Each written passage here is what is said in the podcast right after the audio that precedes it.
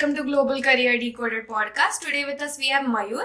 So Mayur, last podcast मध्ये आपण discuss केलं की counselling is the first step toward starting a journey for building a global career आणि the second thing you said was की counselling नंतरचा part is document preparation तर document प्रिपरेशनमध्ये कुठले डॉक्युमेंट्स आपण गॅदर करायला पाहिजेत किंवा कुठले असायला पाहिजेत आपल्याकडे So uh, this, as you rightly said, Mansi, this is a second step towards your global career. याच्यामध्ये डॉक्युमेंट प्रिपरेशन करत असताना प्रीडॉमिनेंटली तीन महत्त्वाच्या गोष्टी आपल्याला लागतात. एक म्हणजे अकॅडमिक डॉक्युमेंट्स की ज्याच्यामध्ये आपण म्हणतो तुमच्या दहावीपासनं पुढच्या ज्या सगळ्या एक्झाम्स तुम्ही दिलेल्या असतात त्याच्या सगळे डॉक्युमेंट्स आपल्याला लागतात. सो दहावी आहे बारावी आहे. त्याच्यानंतर सेमिस्टर वाईज जे तुमच्या मार्कशीट्स असतात त्या. सो याच्यामध्ये थोडासा डिफरन्स होतो. म्हणजे काय? तर ज्यांचं तीन वर्षाचं बॅचलर्स आहे त्यांच्यामध्ये सहा सेमिस्टर्स आहेत.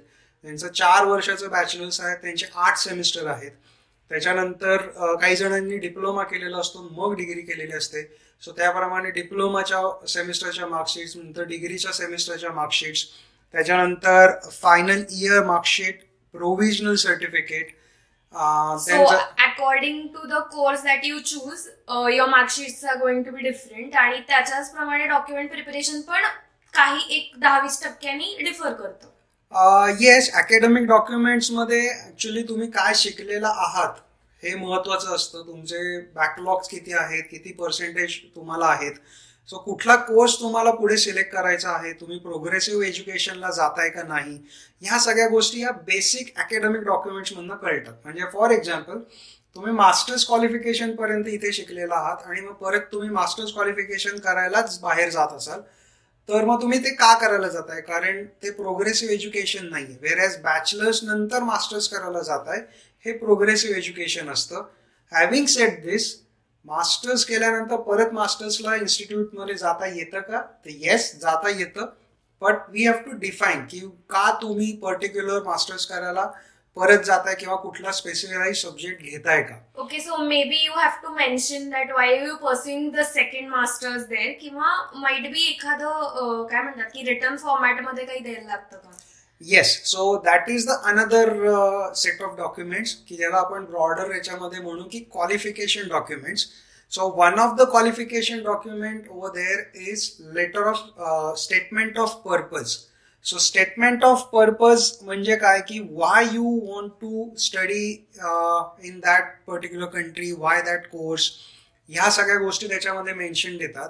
तुमचं प्रोग्रेसिव्ह एज्युकेशन तुम्हाला काय करायचं आहे? तुम्ही करिअर पाथ तुमचा काय okay so in that you can mention की why are you pursuing your second masters किंवा or even your first masters true true so that is one document. Then letter of recommendations are required where your from your education institute or if you have the work experience that's a letter of recommendation लागतं एक biodata तयार करावा लागतो which is predominantly the academic biodata 10th standard onwards uh, CV basically yes yes uh, then the passport which is mandatory document when you travel abroad uh, then the IELTS and PT or TOEFL one of the exam ही लागतेच कारण का ही English लँग्वेजची exam आहे त्याच्यामध्ये आपल्याला हे कळतं की तुम्ही इंग्लिश लँग्वेज तुमची काय लेवलला आहे? कारण तुम्ही अशा कंट्री येस सो तुम्ही अशा कंट्रीमध्ये जाणार आहात की जिथे तुम्हाला इंग्लिशमध्ये लिहिता येते का वाचता येते का बोलता येते का समजतंय का हे त्याच्यामध्ये बघितलं जातं. आणि ऑब्विसली त्या एक्झाम देण्यासाठी तुम्हाला पासपोर्टची पण रिक्वायरमेंट असते. So these are the set of documents which is comes under the qualification document. This makes you qualify for the particular course which you are applying. Then the third set, WorkX and other co-curricular activities document.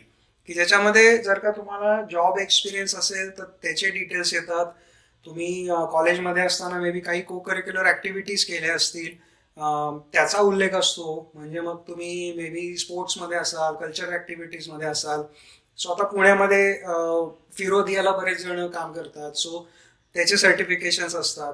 So those are the co curricular activities की ज्याचं काही certification असेल तर ते plus रिसर्चला जात असेल तर paper presentations केलेले असतात कॉन्फरन्सेस अटेंड केलेले असतात.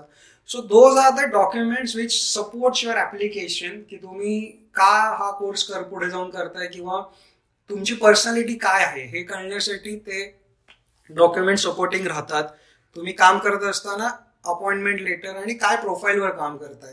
So all those details are come under the work experience and other documents so हे तीन ब्रॉडर मी म्हणेन की set of documents we needs to prepare so one is academic documents second is qualification document and third is work and other experience documents okay but uh, if आता uh, for research not as such पण मी conferences attend केलेले आहेत but I do not have a certificate for that I just have attended so should I mention it in my CV as such का ते नाही केलं किंवा त्याचं certification पाहिजेच असं काही आहे good question So, yacha mentioning should be there in your statement of purpose. Ki I have attended this conference or I have attended this paper presentation.